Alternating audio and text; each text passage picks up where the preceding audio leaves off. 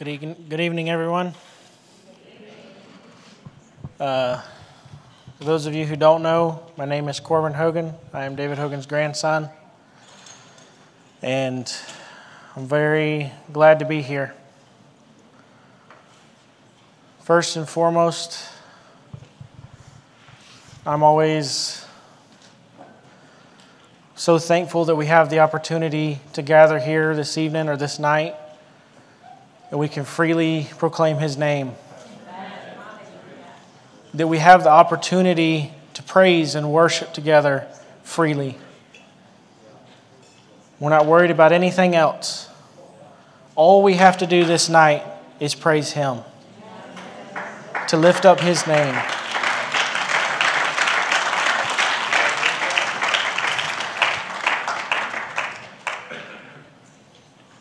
It's I'm very glad that I get the opportunity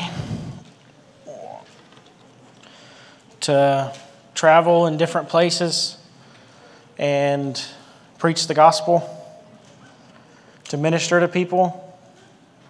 And for the first few years after I'd committed to working in Mexico with my dad and grandpa, it felt it felt like a job. It was a lot of work and I didn't I didn't look forward to it every day. I woke up, oh, I gotta I gotta go out again today.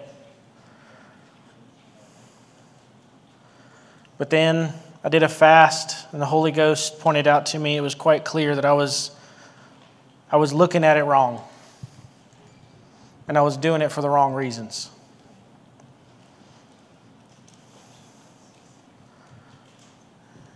In the place of, I have to do this, now it's, I get to do this. In place of, I have to go to church, I get to every single day. I have the opportunity to go to different places and see different ministries, see different, get different people coming together to lift up His name, to praise the Lord to encourage one another. Because in this scenario, this is the easiest it's going to get. Because we're together, focused on the same, same goal to worship Him, encouraging one another. For, for many, many years, I felt like I had no impact over anyone's life, that I had insufficient words. But then I began to study my dad's life and my grandpa's life. And more than their words, they affected people with their presence. Whether the people around them even realized that they were being affected by it because I have the opportunity to travel with him, I would see him go into a place and you could just see it just wash over everybody. And people would start to act different and, and just change, like drawn to, they didn't know what they were drawn to. And over the years, I've had the opportunity to see many miracles. I would like to see a lot more by by my own hands. Um, I've been with people, and you always have that doubt when you pray for somebody and they get healed. You're like, well, there was seven other people in the room. It, it, it for sure wasn't me. It wasn't me that healed them. But no, you were part of the process. And you were there. And they're growing growing up in a house where the Bible was the first book that I read, it was the only book that was suggested to me. Um, through the years, I started to, when I hit my teen years, I started to struggle. And I realized what the transition was, what started happening. Because all my life it had been the God of my father and of my grandfather. The transition was was he going to be my God? Was he going to be my Savior? And the struggle was as I had not made the decision. Of course, there's always going to be problems. That's life. There's going to be hurt, there's going to be pain. There's going to be so many problems that just weigh you down constantly. And for the longest time, I'm like, this is just attacks from the devil. And no, most of the time, it's just life.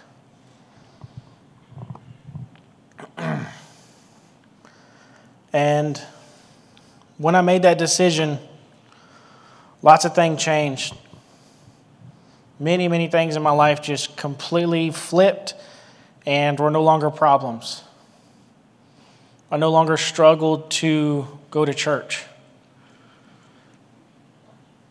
I never openly rebelled, mainly out of fear of my dad and grandpa, which to me is a, a healthy thing. And I thought that I was sneaking by and struggling and not wanting to go to church, and my parents just didn't realize, but they, they very much realized. They just didn't let me know that they knew. But one of the things that helped me when I was really struggling and having a hard time making that decision, because in those days, all I could see was the problems. All I could see was the people that we were going to church with on Monday or Tuesday, and then Wednesday and Thursday seeing them drunk in the street. That's all I could see. It's like, why, why am I going to follow this? This obviously leads to nothing. But then one day, my mom handed me a piece of paper. And she did that all the time, and most of the time it was verses. And she handed it to me. I was like, thank you. I went to my room and I threw it on my desk. I'm like, I'm not reading that. Because whenever I would read a verse that she would have written down for me, conviction would hit me. It's like, I just don't want to feel that today. I'm not going to read it. then the next day, it was like it was almost like it was sitting there just glowing on my desk. I ignored it, put it in a drawer, and then I, I, I could swear at night that that drawer was glowing. and I knew it was that piece of paper, and I was like, okay, I can't take it anymore. I'll just read it, get it over with. But when I opened the piece of paper, what she had written down was the miracles that had happened in my life from the time I was a baby. Every time I read one of those, I remembered the power and the love and the peace that I felt in that moment when the miracle happened.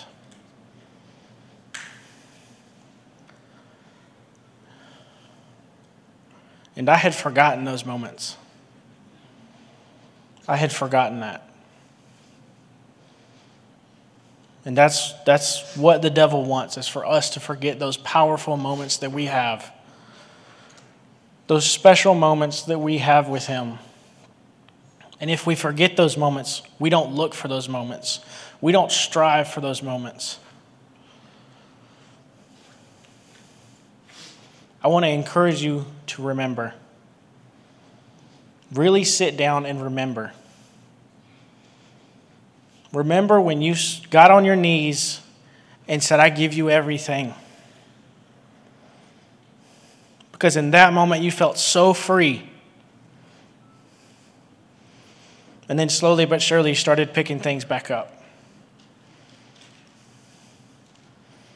It says, daily pick up your cross and follow me. Right. Daily, we have to have those moments with Him the most powerful moments that I experience the presence, the strength, the peace, the love is when I'm alone with Him.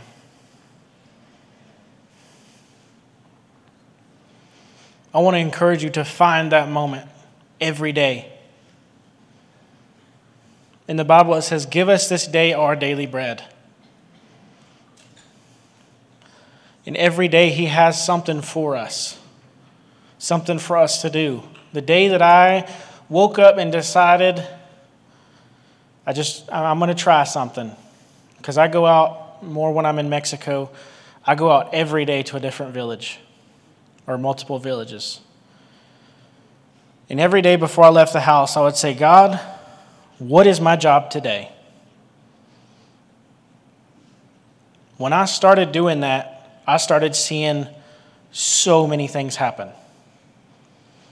Because it wasn't just, I'm going to go to this village, we're going to preach or minister or whatever it looked like, then we're going to come home.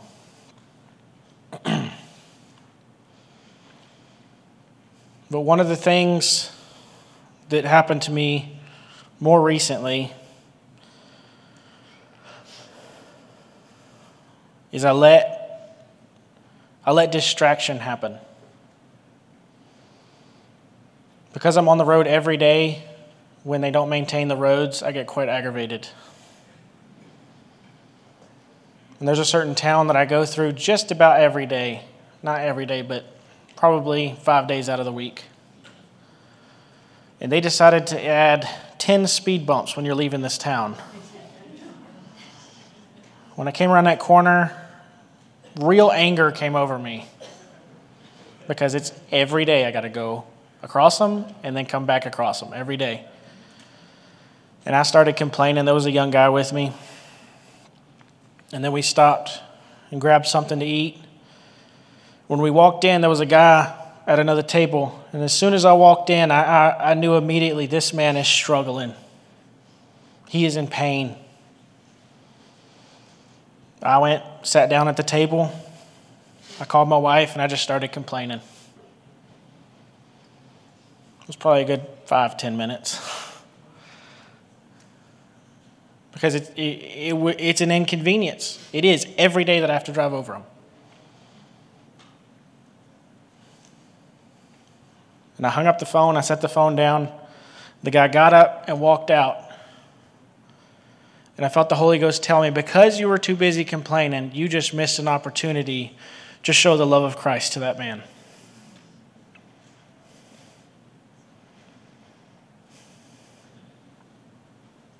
That hurt. Because I felt like I was justified in my complaining.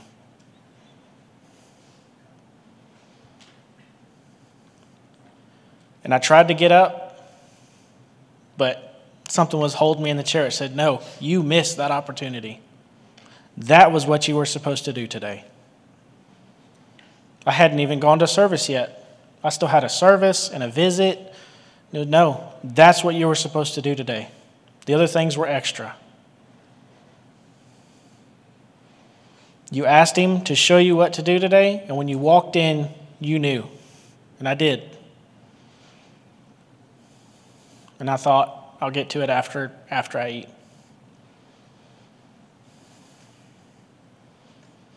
If we're going to ask God to do something in our lives, we have to follow through.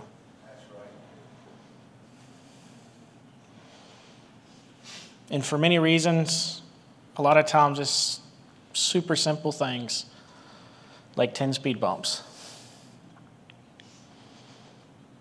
And I realized it's something that insignificant in my life distracted me from doing what I'm supposed to do.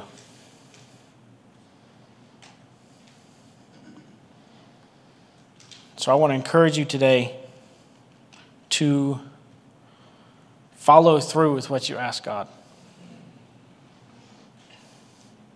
Because we say a lot of things, but do we actually mean them?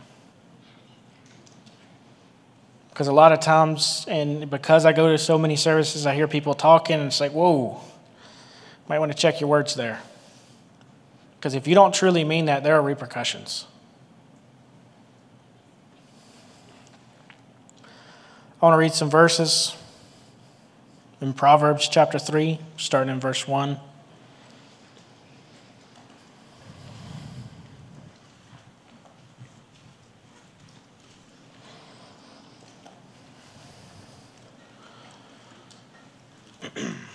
Proverbs chapter 3, verse 1 says, My son, Forget not my law or my teaching, but let your heart keep my commandments. For length of days and years of life worth living, and tranquility inward and outward, and continuing through old age till death. These shall they add to you. Let not mercy and kindness and truth forsake you. Bind them around your neck, write them upon the tablet of your heart. So shall favor Shall, so shall you find favor, good understanding, and high esteem in the sight of God and man. Lean on, trust in, and be confident in the Lord with all your heart and mind, and do not rely on your own insight or understanding. In all your ways, know, recognize, and acknowledge Him.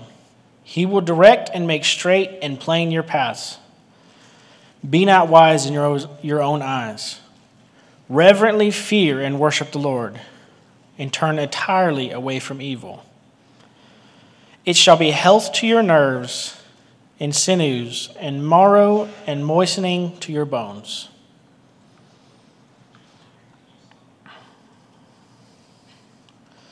Anytime I start struggling, those verses start repeating in my head. And in Spanish, verse 8 is slightly different.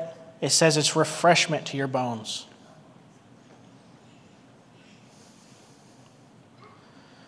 And I want to share a story with y'all that happened to me personally when it was about eight years ago now,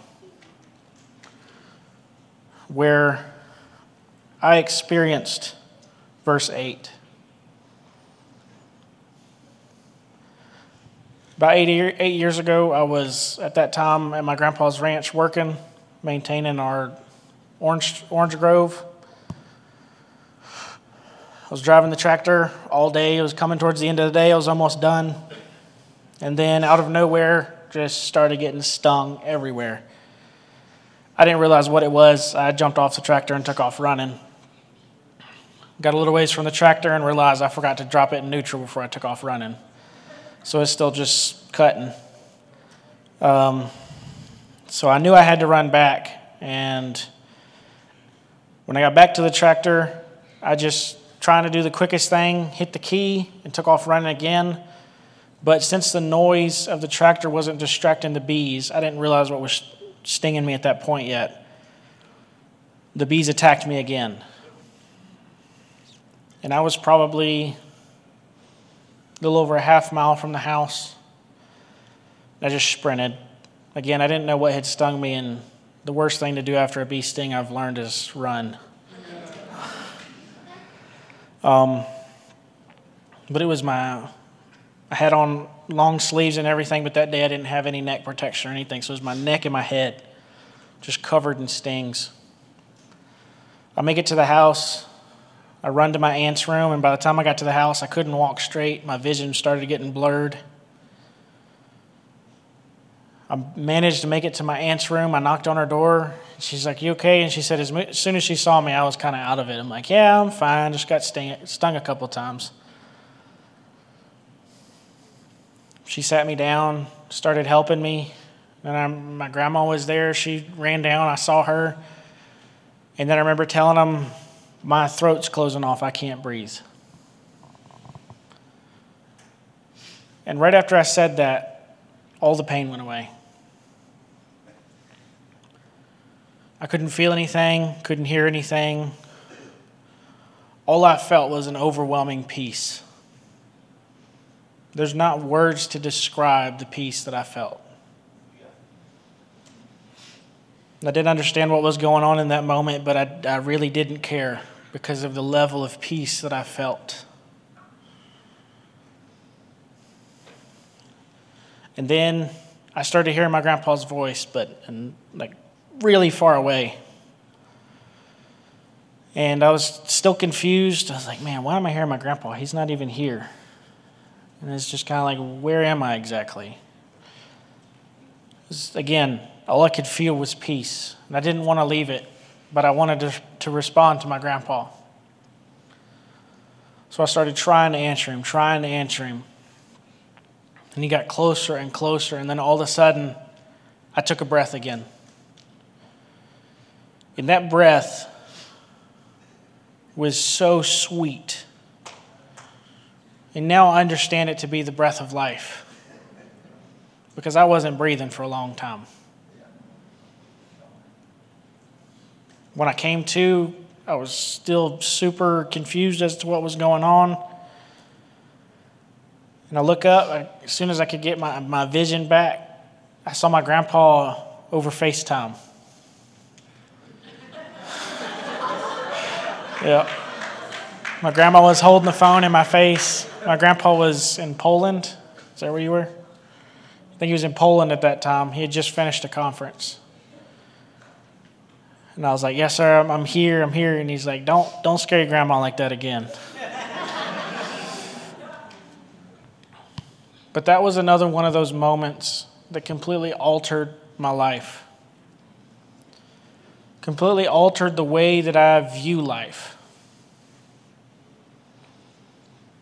I now strive to find that peace while living.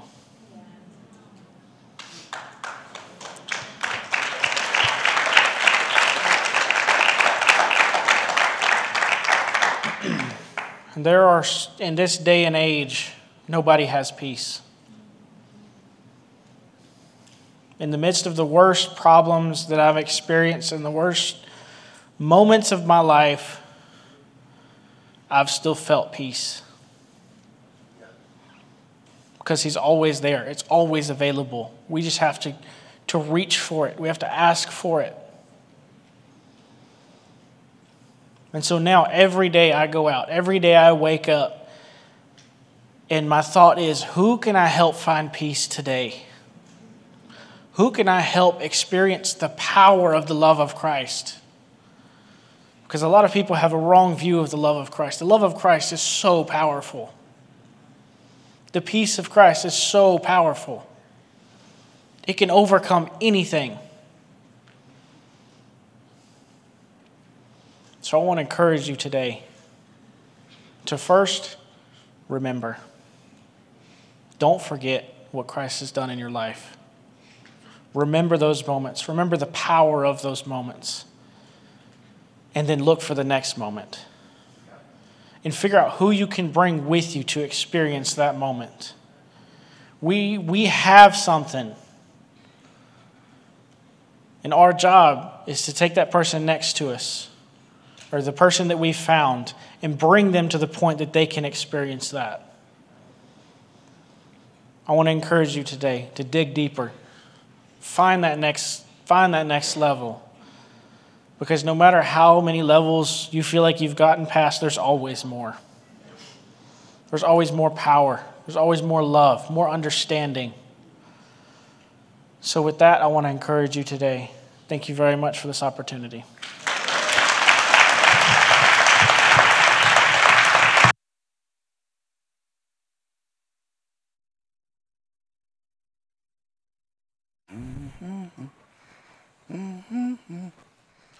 Holy Ghost. One, two, three. We cooking? So, that phone call, you don't want it. You hear me? I'm telling you. But if you do get it, and you probably will, uh, about somebody you care about, you need Jesus to bail you out. I don't what to say to you. There's no verse that says, In Jesus' name, FaceTime and I'll raise the dead. There's not one. But my wife and my daughter called me. Uh, uh, it was a great service. We was in we was in Warsaw, Poland. It was a great time. I mean, things were hopping pretty good for us. But boy, that was sad to me. Because my wife, because like I say, y'all don't know her because she don't ever say nothing. You want to say something, by the way? Huh? You sure? You okay? Beso, entonces, eh? Eso, okay. All right. Can't forget you, can I? Okay, so, So, y'all listen. You know, things are funny. I'm serious. I got a bunch of rules, and I don't deviate. You're not going. You're not going to get me off trail that I think is the right trail, and it looks legalistic to you until you need to call me. Do you hear? Because I'm not liberal about any subject. I'm one of them Bible thumping old people y'all call ultra conservatives. That's who I am. And, and fortunately for me, that I was at the moment the phone call came. Because when, when my wife called me, you know, it was supposed to be, I'm going to bed now because it's midnight over there.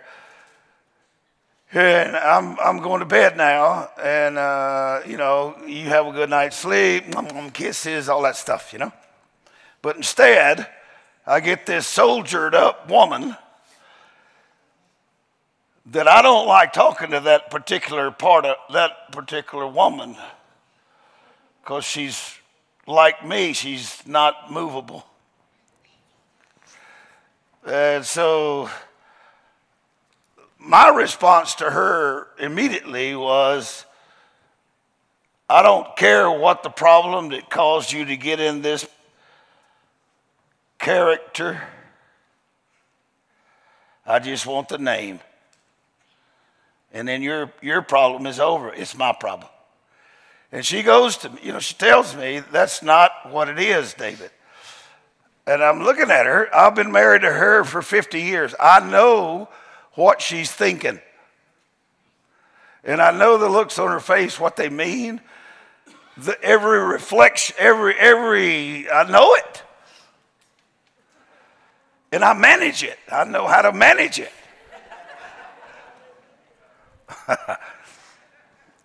Vice versa. And so, uh, y'all, I'm not kidding you. I saw death on her. I saw somebody was fixing to be hurt or was really hurt. And it was real. It was Corban this time. And it was killer bees.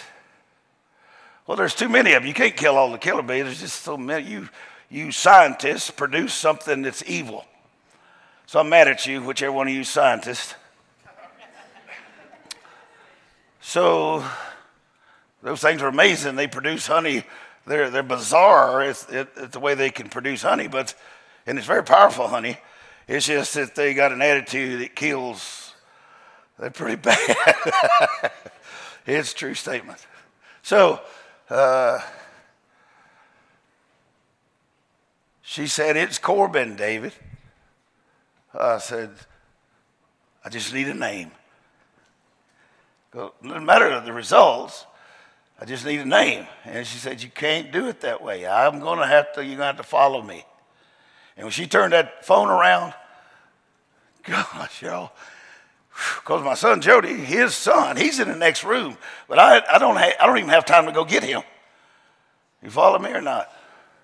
Because the boy's laying there uh, uh, dead. He was dead, I believe it.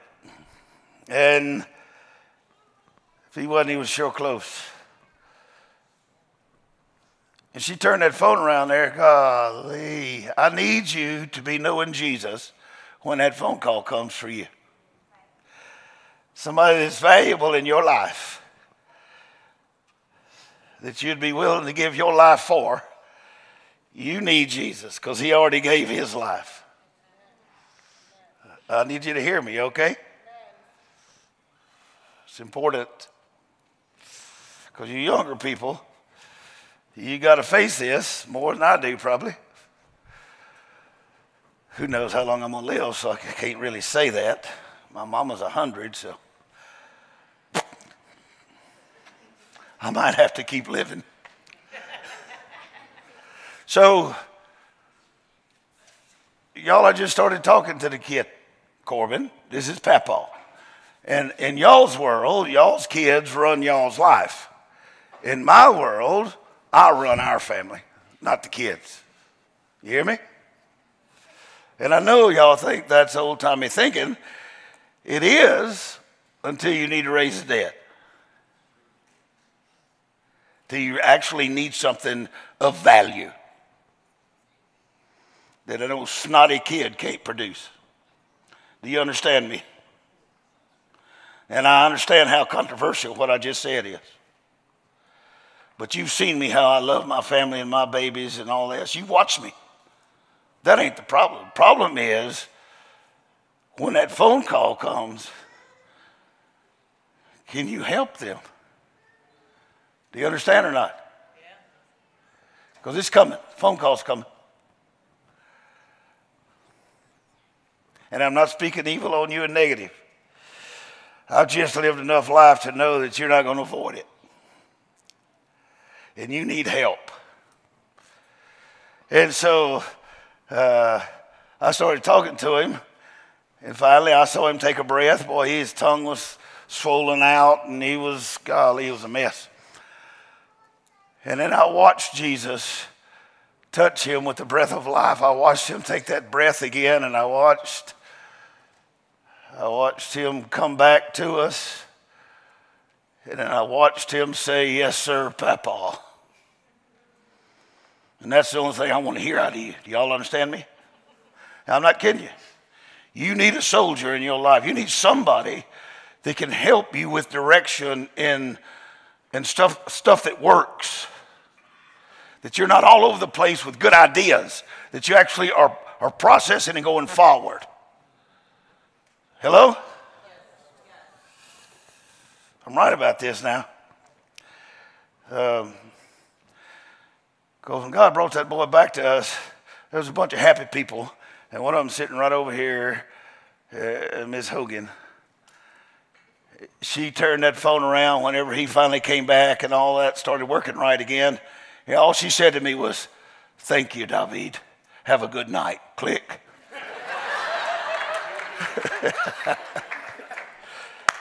And, you know, you can say what you want to say about all of it and how we act with each other, everything, how you would do it a lot better. You just ain't got any proof, but I do. you hear me? This stuff works. It works in my house. I needed that boy. I need somebody to drive my tractor. Somebody got to take care of my pigs and chickens and cows and orange trees and cane fields, and it's got to be him. Sure does. I need you to want this. Now, I've asked for permission from Brother Daniel uh, to do a prayer tunnel at the well. If y'all want to, we'll do that. But I want you, I want you to open yourself up because I need what I need out of you is a touch from God. You don't need my touch. It'll help you. Um, we're full of the Holy Ghost. That's real. All that's real. Uh, this thing of giving, helping people get touched, that's all awesome. I agree with that as well. But you need to open yourself up and let God touch you and you actually be changed. Uh, you need to be a benefit instead of a debit card. It's just, okay? Because that, that stuff is so valuable. But I actually saw God. I was, I was in Europe, in Poland. We were 7,000, 8,000 miles away. They were in Mexico.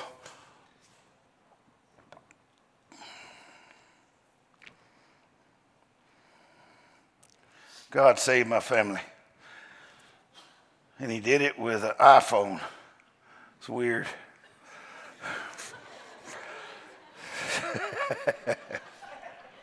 Holy Ghost. There's not a verse for that. I'm so sorry to you.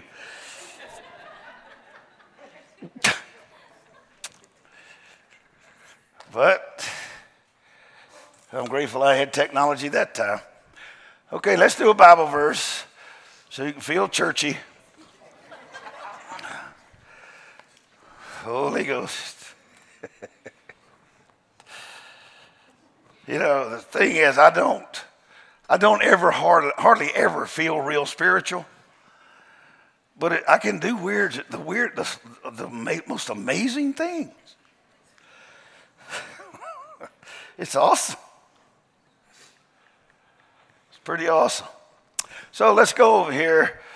We're going to keep hopping through these chapters. Uh, I'm going to skip a few. I want to get to this one. So here we are. It's my turn, so we're going to do it. So, John number 11. John, oh, New Testament. Brother Daniel, you okay? How much time we got? We got time? All right. I'm not going to be much longer, but uh, there's just something I want to tell you. I want to read a couple of these verses, but I also want to. We, we just had a really uh, every time I talk about God, I use the word awesome, but, but that don't seem adequate or something. He's, he just lets us do stuff. It's, you know, I don't hear other people talk about much. And I want to tell you about it. This is really good. And uh, couple, couple of our people from Mexico are over here. Thank y'all for taking care of them and letting them come in. Appreciate that. Thank y'all. Yeah. Uh, they're important to me. Holy Ghost. So, uh,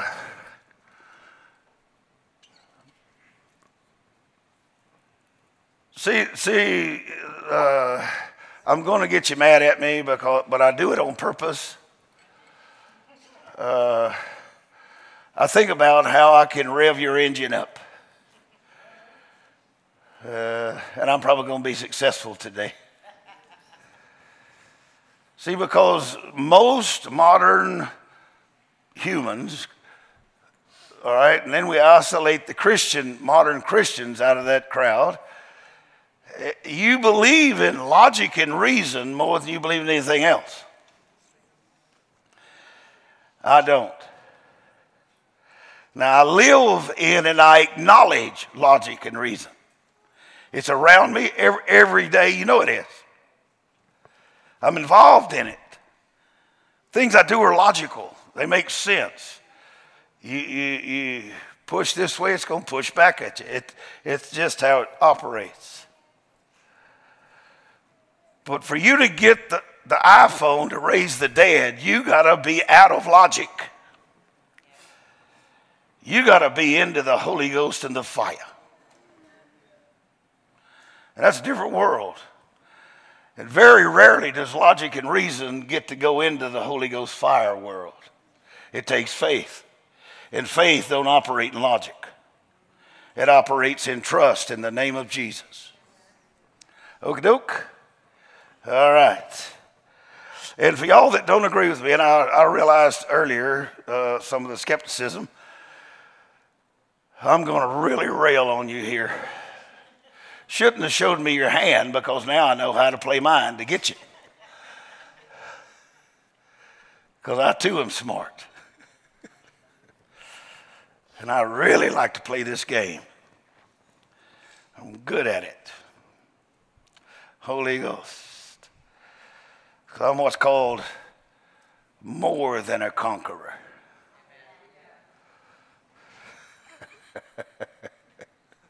and so that means somebody's losing. And it's not me. Jesus is king. Shalaba. So, okay, let's go here. John chapter 11. Um, with a whole bunch of it I would like to read, but we'll start in 37.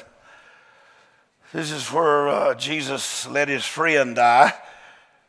And uh, y'all all believe, y'all all believe in friendship and family over God. So I'm going to have to say to you, Jesus don't. Because Jesus could have stopped that death. You realize that, right? But he didn't. It's necessary to see the glory of God instead of people's opinions. And sometimes it takes following God's Spirit over logic and reason. Okay? All right, so verse 37 it says, Some of the people said, Could not he who opened a blind man's eye have prevented this man from dying? Of course, the answer to that is yes, he could have. Say it, he could have. Say it, he didn't.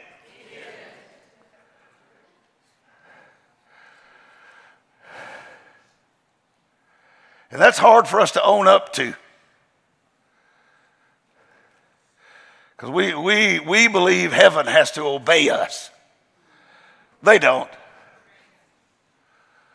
They obey God the Father.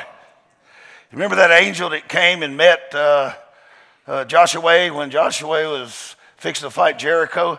And Joshua was out there. He's a general now of the whole army, and he's out there contemplating by himself, you know, his enemy and how he's going to process the fight and all these things.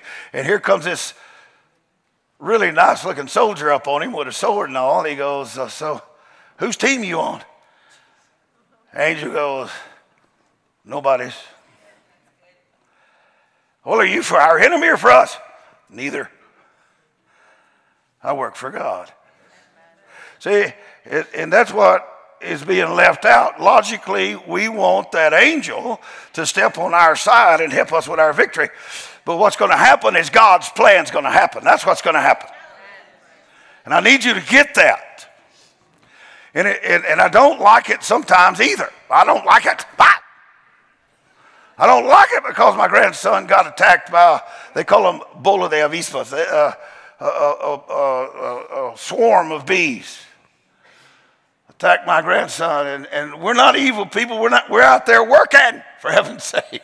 He, he worked all day, and his reward is to die. I was in a conference with a few thousand Polish people in Warsaw, and my, and my reward for doing good is uh, my grandson gets killed. All right, I don't like that idea. But, but did it change the plan? No. But it did change the outcome because God had a plan. And fortunate for me, I was in his plan and it worked for our benefit. Hello? Hello, hello, hello. And, it sounds like I'm double talking and running around in circles, which I'm not, because God's plan is going to happen. It don't matter if you quit or if you keep going.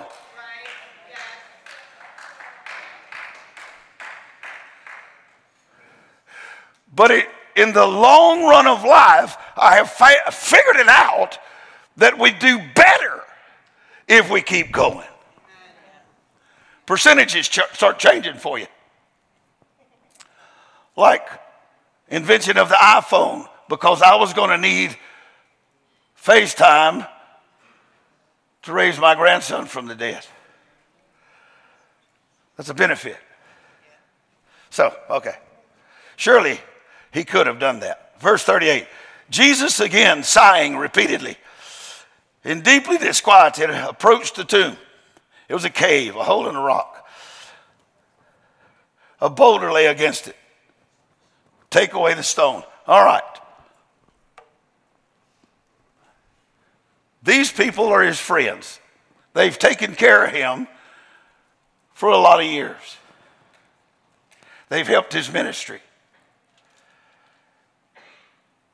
And Martha, she's the impetuous, aggressive sister immediately stands up and says, Excuse me, don't want to tell you how to do your job, but. See? That's logic.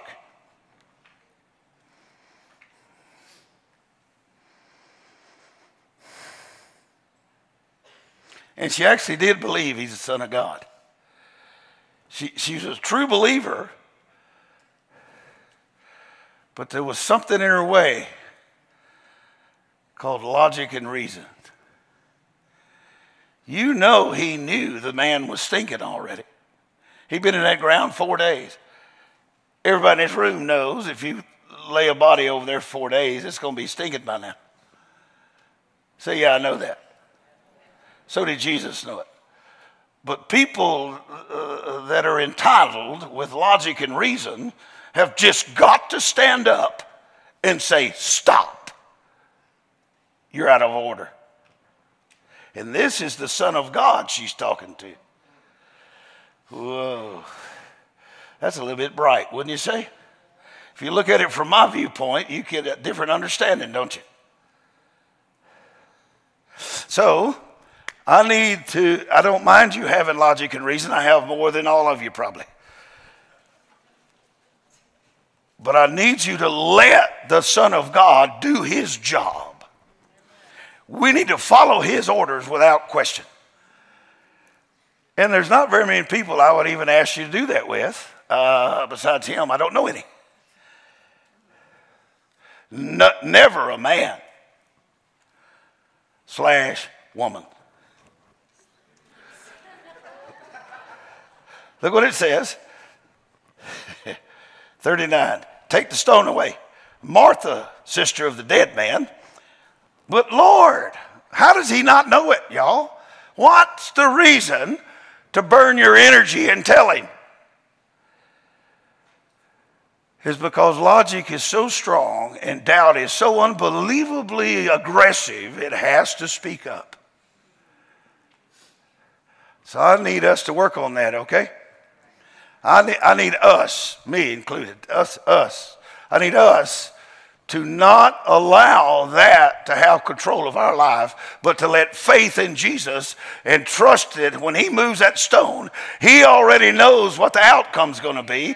We need to follow Him, regardless of what knowledge we have of the scenario. Okay? All right. Because See, I was, I, was in, I was involved in a similar event like this, another dead raising. I was, I was in a thing that was a lot more people than this, probably 800 or 900 folks. And they're all our leadership, right? And so they don't know how to do church because they're all, there's never been any converts before them. So they're not religious people. They don't know how to come and soak like you do. They don't know where to put the garbage. They don't know how to take offerings. They don't know what to do. So I'm there doing practical stuff with them. Okay, we're going to start church on time. And we're going to form it up a little bit, not too strict, but we're going to have some guidelines. And I'm, so I'm talking to them, right? Trying to get them to understand that because some people I'm not going to go into it, but they were doing some weird stuff. I mean, I'm pretty liberal in the area of, well, I'm not liberal. Hang on, hang on, let's change that.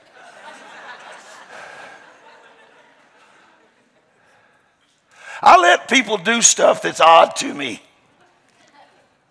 Okay? That I wouldn't, you wouldn't catch me doing it. I just look at you like, what? I just walk off, let you do it. I don't care. It's just not going to go very far for you.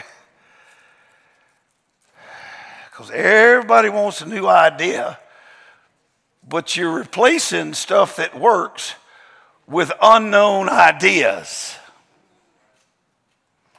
And you're going to come at me, a guy seasoned, and you're going to tell me, this is obsolete. And I look at you, really? What proof do you have that the idea you just shared with me has any validity with God the Father? Well, well, what? So before you throw me out with the dishwater, you need to have something that works. Because what I do, it is an older version, but it does work. Okay? So, I'm sitting up there trying to explain to them that you need a trash can. Because Christians are garbage people. They leave their garbage everywhere. And then they go right out there in the streets and they don't want you to throw your garbage in their pretty pine forest. But they'll leave it right in this room right here like a bunch of people that shouldn't be doing that. I held my tongue. You saw me. Mm-hmm. If you're going to not throw trash in the pine forest, don't throw it in here. Put it in the garbage can. What an idea. So I'm trying to explain this to these people, right? Uh, so, because they don't know. They don't know. You know, but you don't do it. That, that's, that's, that needs a fine. You need to pay a fine for that. Okay, so I'm sitting there, and this woman walks in now. I'm not picking on you ladies. I have a house full of them, and they're quite vocal with me when I get too aggressive. They're not afraid of me, is what I'm telling you.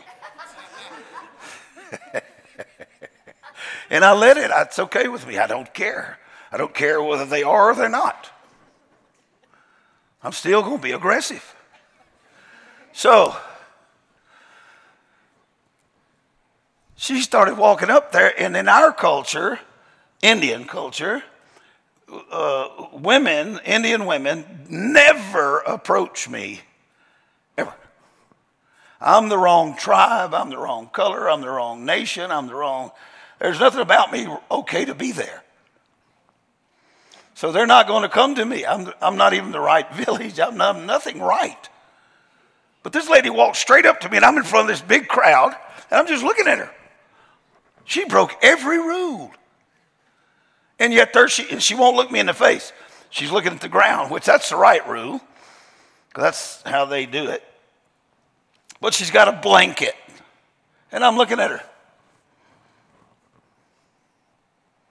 And she extends her hands to me like this. And I go, hmm. I wonder what's in. I'm curious, right? I'm just saying. I just like to know what things are and how they work. So I took the blanket, and she never said a word to me. She just went straight over and sat down, and, and she's not even looking. She's just looking at the ground. So it was heavy. So I'm thinking, must be a couple of papayas. Feels like a couple of these big papayas. Or it could be some oranges, maybe. Because it's about four or five kilos, 10, 11 pounds. So I started opening up the blanket to see what kind of fruit I had. It wasn't fruit, it was a dead baby. Okay, so all of a sudden now I'm not being a janitor anymore. Now, I've got to be who she thinks I am. Are you hearing me or not? See, you need to be what you're making people think you are.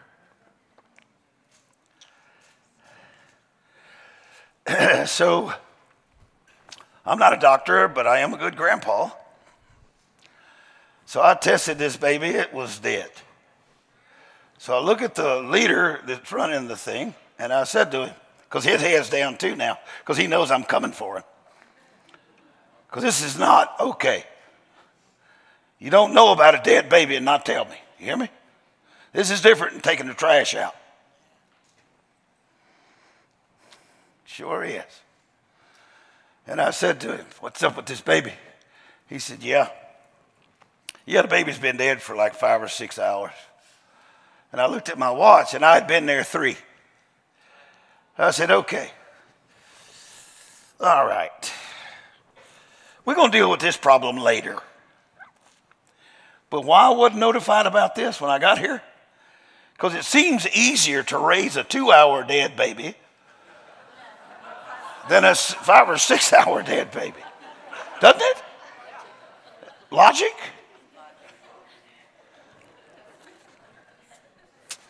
So I told him, I said, okay, since you didn't tell me, now you got to come up here with me and deal with it.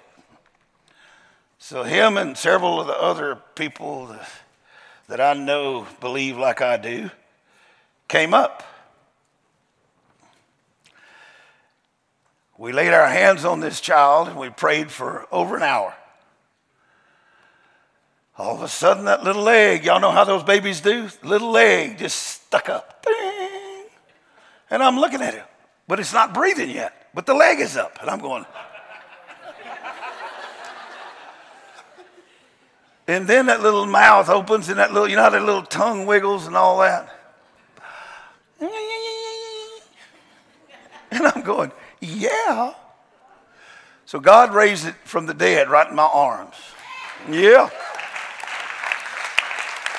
Listen, I know that stresses out your logic. I know that. And I know if you'd been there, as awesome as you are, you'd have done a better job. But I was all they had. So we had to do it my way. Fortunately, I was on the trail with heaven, and it worked. And I need that out of you, okay? Because people know that I do this, and they, it's amazing how many dead I'm around now. Because everybody knows I'll pray. Isn't that weird? At least I'm known for something, huh? Sure enough. And the mama, the, she's just a weird human. She's more weird than me to me. She comes up there, takes the baby, never looks at me, puts breakfast on the table the baby's eating, and she just goes, sits down, and everybody's ready to keep going with church. I told them, there's nothing else I can teach you. That's it. This is the pinnacle of what we do. I don't care about your trash anymore. Do that. I'll pick up your trash. You hear me? I need you to hear me. I have so much fun now, and I make light of everything because my life is serious. And I don't like the weight of it. So I play and I have a good time. Do you hear me? So when that woman told Jesus, Don't you understand that he's stinking? I need you to look at his response. See, that's what my value is here right now. She tells him, Lord, don't you understand the decaying, the, the, the, the odor, the he's been dead for four days. And Jesus said to her, Did I not tell you? See, this is the real famous verse. Uh, there's songs about this verse. What there should, should be is songs about Lazarus, come forth. You need to be able to call them back because Jesus did.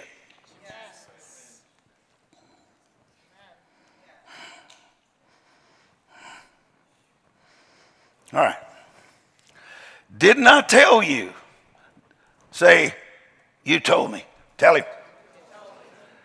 I choose to believe logic. Say it. it's not a trap.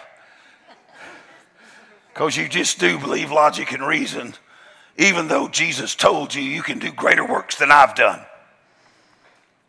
You choose to believe the doubt and unbelief and the pressure of this world over what Jesus says. That means you believe logic. I don't. I live in logic just like you do. It's logical. You put the key in, you get on the interstate, you're going to flow with the traffic. That's logic. You're going to figure out how to make it work. Aren't you? Say, yes, I am. So I need you to understand Jesus told us that we can do greater works. Say, yes, he did. You did tell me, Jesus. And I'm going to obey you, Jesus. Say it. And it says right here, I told you, and look at this, and I promise you. That's what it says in Amplified. Say, I believe your promise. I, believe your promise. I take it into my spirit. And I'm going to do this job in the name of Jesus. And it says that if you would believe, say, I believe. I choose to believe. Say it. I rely on you, Jesus. Say it. Look what it says. You will see the glory. Say, I want to see the glory. Do you, do you have no idea these Indians uh, where I work, when these miracles happen, and, and when the woman came up there and her baby, she didn't say a word to me. She just started feeding the baby, right? And, and she's looking right at the ground, and she wouldn't sit down. But then I saw it with my eyes. I saw the tear. That's what I'm after. An appreciative, grateful mama that loves her baby and she recognizes that God gave her baby back to her. That's important. That's value. That's changing a nation.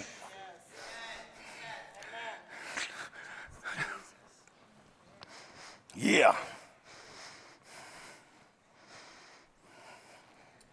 And I see on some of y'all's faces, you want me to get on, go on. And you're saying inside, you expect me to believe that? And actually, I don't. You're what's called an unbeliever. Your choice. It's not my choice. My choice is to believe. My choice is to receive the sayings of Christ and work them and, and put them in my spirit and let them become active and powerful and come out of me and with energy. My choice is to believe. And I invite you to that choice because it's not me, it's Him. So, right? Look what it says. So, Say it with me. I want to see the glory of God. Say it.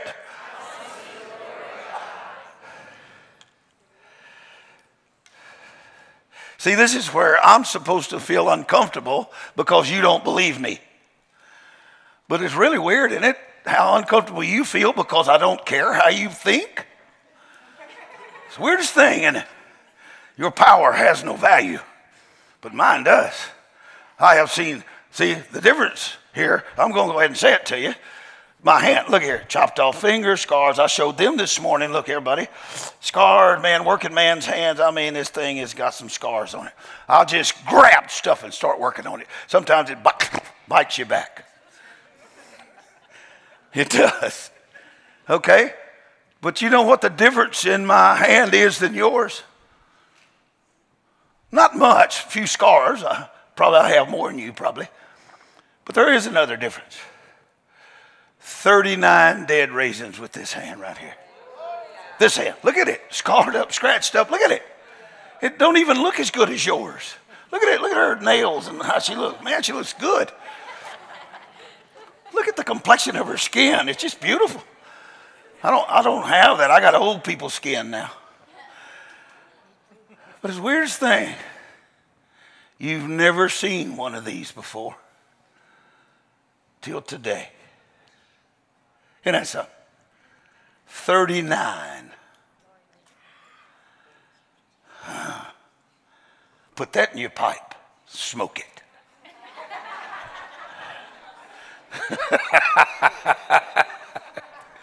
Because I know you smoke some weird stuff. Just go ahead and puff on that one a minute.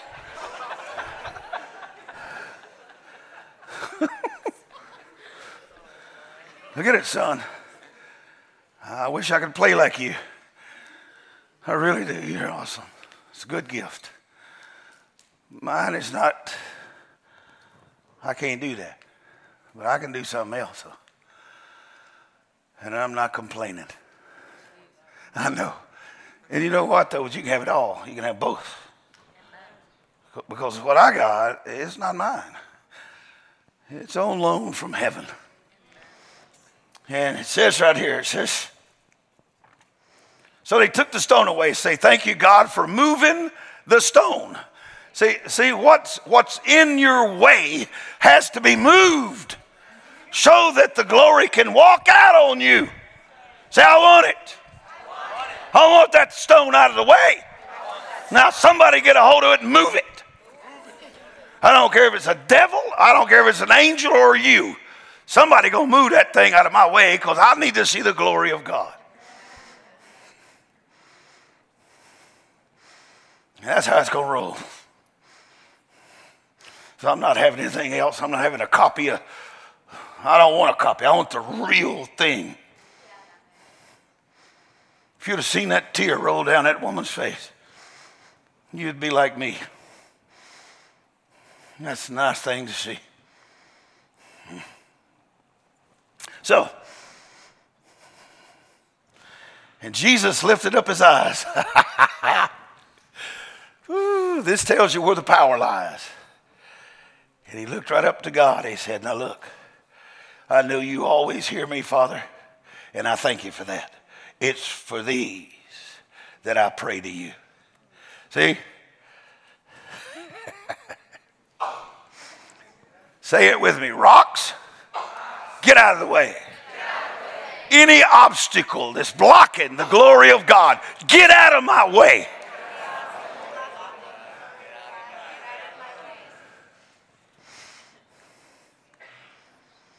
And then now look up to the Father. Tell him how much you love him. I love you, Father. Thank you that you hear me. Thank you that you answer me in Jesus' name. So, verse 43, he says, He shouted with a loud voice. What did he say? It totally depends on what version you have as to what he said. Which to me is not relevant. What's relevant to me is that the dude walks out, okay?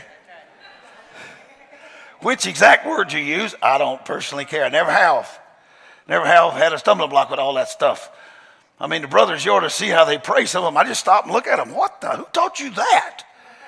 It's not even in the Bible. But yet, they get results. Like this one guy, he couldn't even read.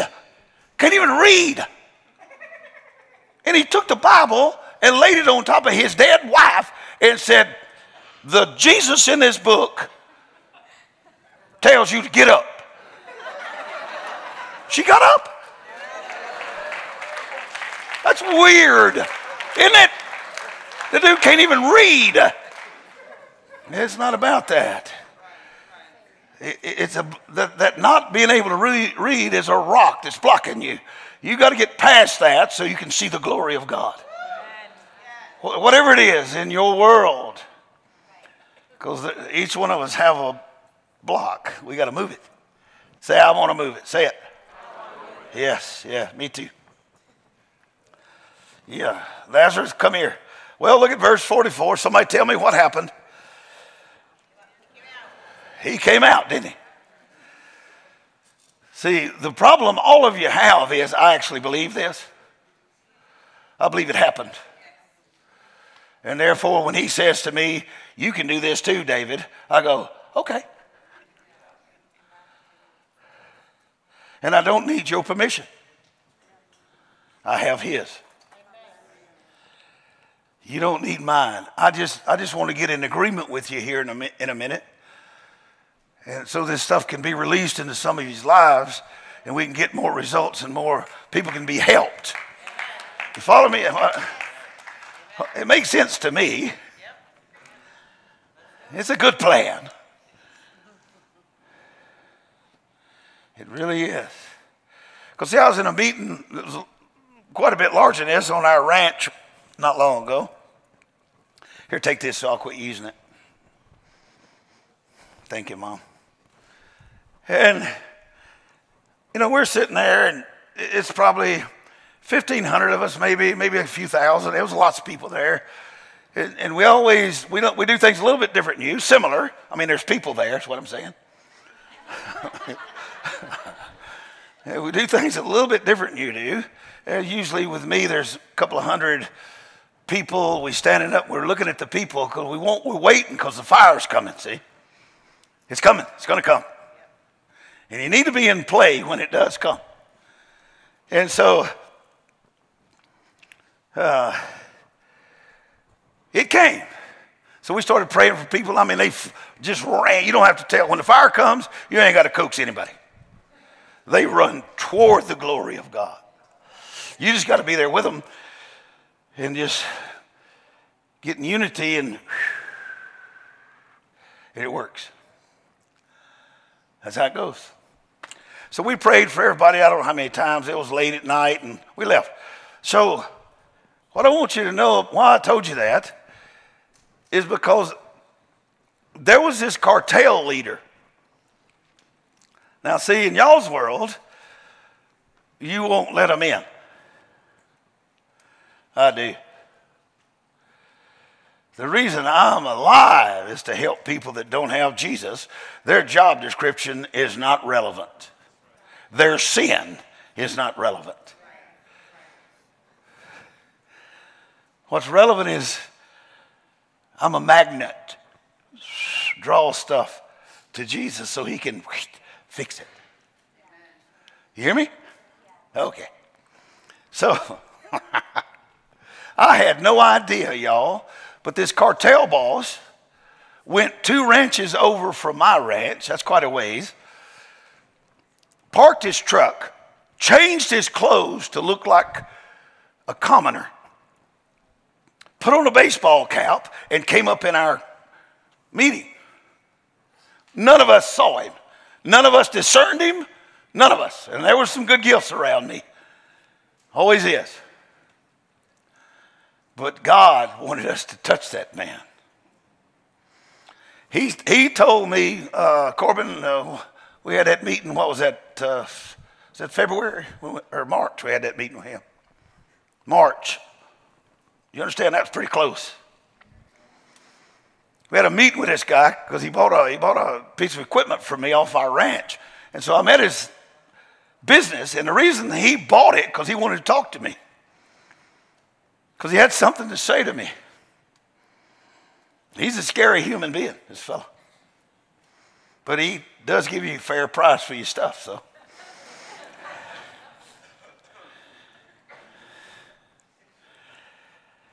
So we cut a deal. And so I'm in his office and we're working out paperwork and on and on, right? He said, Now that the project is done, he said, I need to tell y'all something. Didn't he, Corban? Corban was there. He's with me. He said, I went in y'all's meeting and none of y'all knew I was there. I went up there to see what y'all were doing. He said, It was like I was pulled toward y'all. Say, I want that in my life. Say it. I want to help people, but I need a magnet in me for that to happen. And it's not going to bring you the awesome sometimes, it's going to bring you the broken basket case. Hello? But you got to be willing to fix the basket. I am. Say it. He said, I got up there. He said, I don't know how many people put their hands on me. It was a bunch. But something hit me that I could not see. Now, this is a cartel boss. Do you understand the evil that's involved? Even in your world, you would call him evil.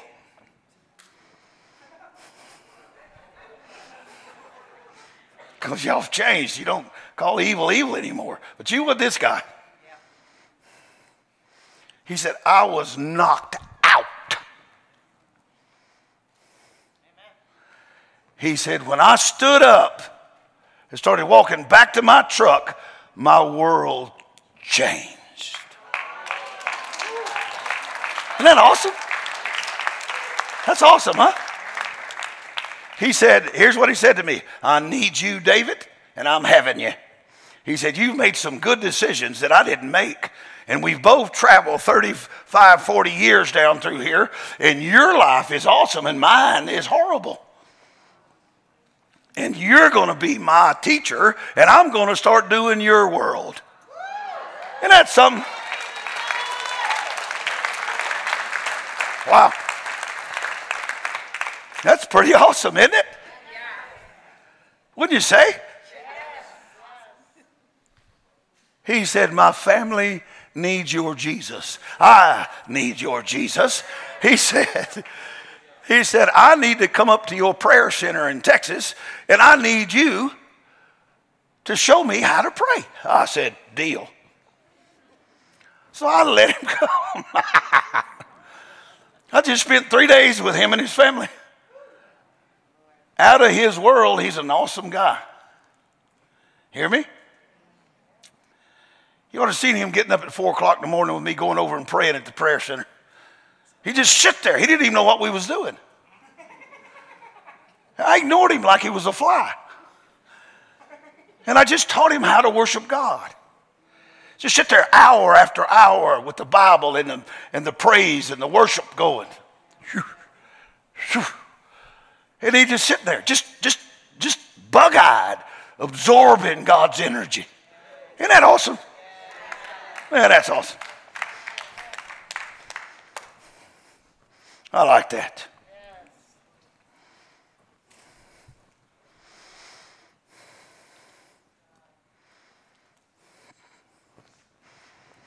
I need you to say it. I want that kind of life. Say it. I want to be able to change. See, see, I didn't do anything. I, I didn't. I, I, didn't do anything. I, I didn't. I was just me. Just me. And by itself, God changes your environment. And it's not you ever, it's always His mercy. It's this morning I told you, for surely goodness and mercy will follow me all the days of my life. And I will dwell in the house of the Lord forever. Say it. So will I. So I need you to want this. I got chills all over me. It's, this is such a current thing that's happening. It's just beautiful.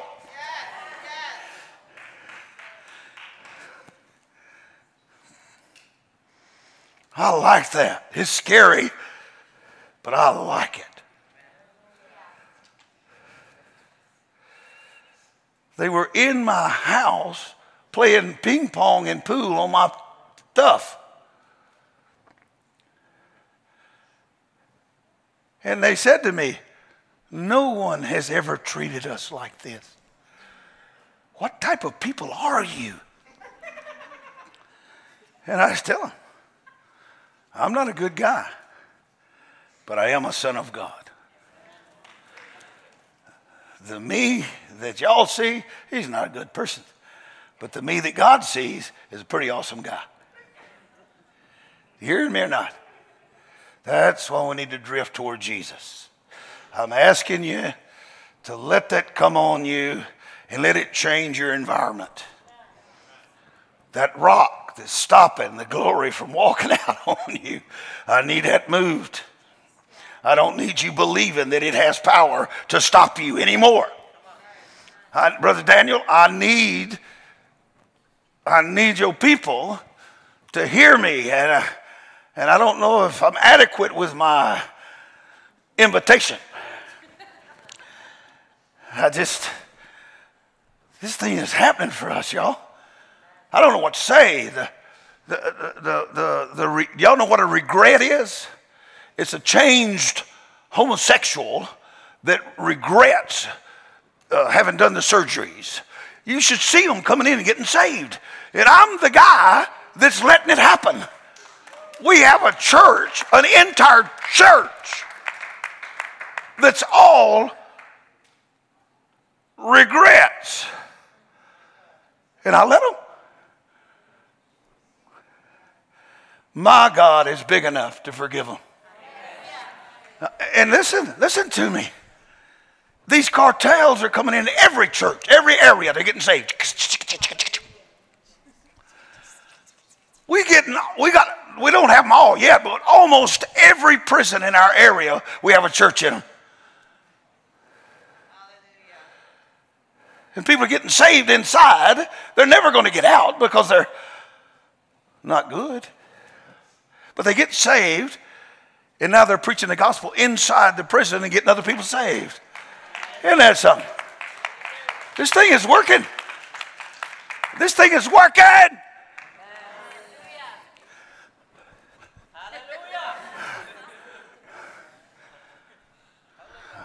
I need you to understand.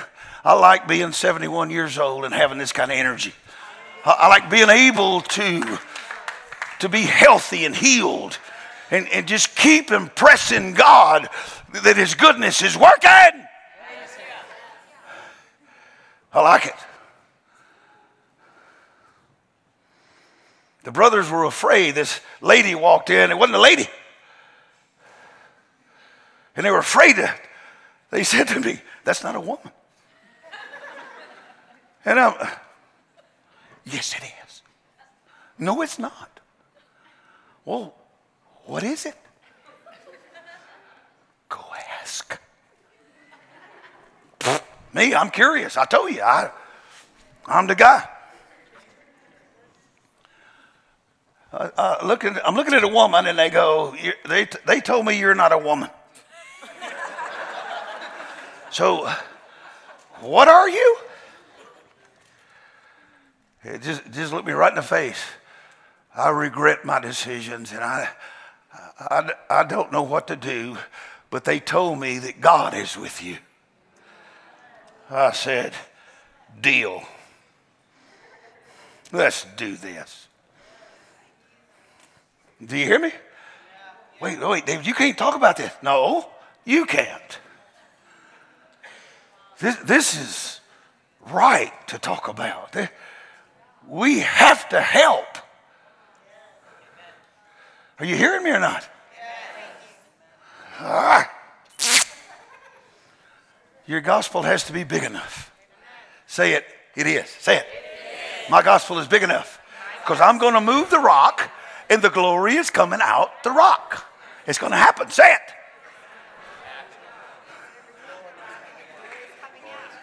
And Lazarus is going to come out. And Jesus is going to say, Take the bindings off of him and let him go free.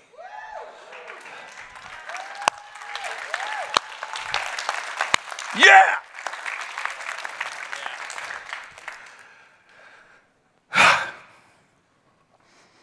I like this. You hear me? I like because the part of the United States I'm from and the type of people that I'm from, I, you wouldn't think I'd have this uh, openness to let God be that big.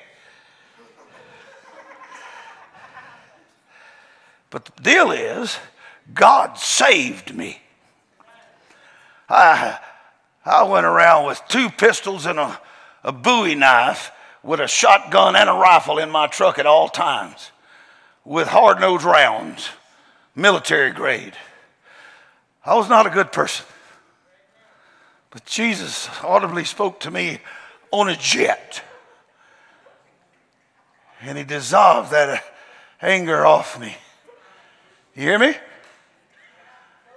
Say it, I want that. Say it. In Jesus' name. In Jesus' name. Ahora sí sabe, ¿no? Porque antes no sabía, pero ahora sí. Cristo vive, hermano.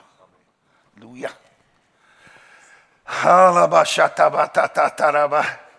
So let's stand up and let's uh, let's make some kind of waves. Let's do something.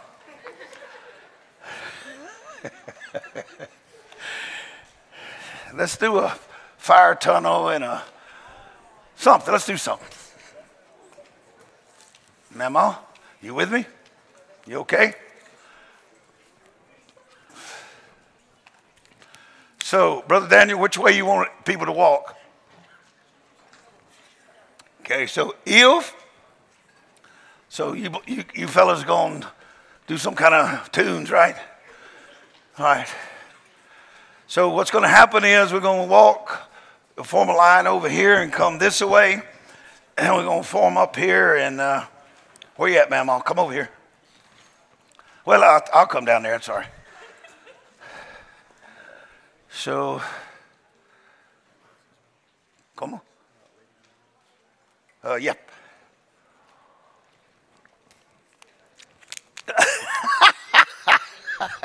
Look at there. I'm getting me a convert.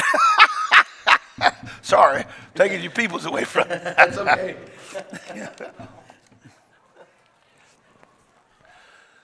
Because things are really rolling out pretty, pretty good for us right now. Every time I talk, lots of people get saved. These miracles are flowing. It's, it's the weirdest, most controversial stuff. And I'm just embracing it and letting it roll.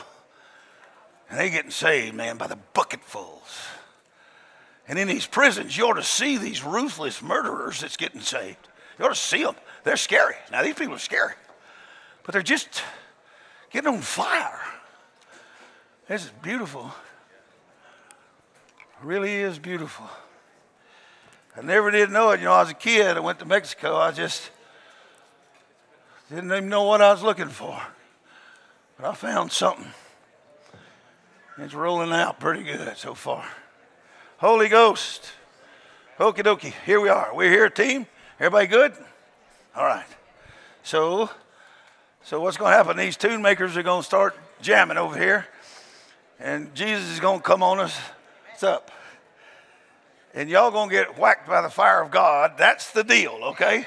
We're moving stuff out of the way that blocks the glory, okay? Okay, that a deal?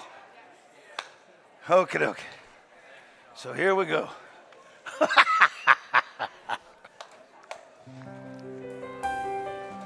Corban, yeah.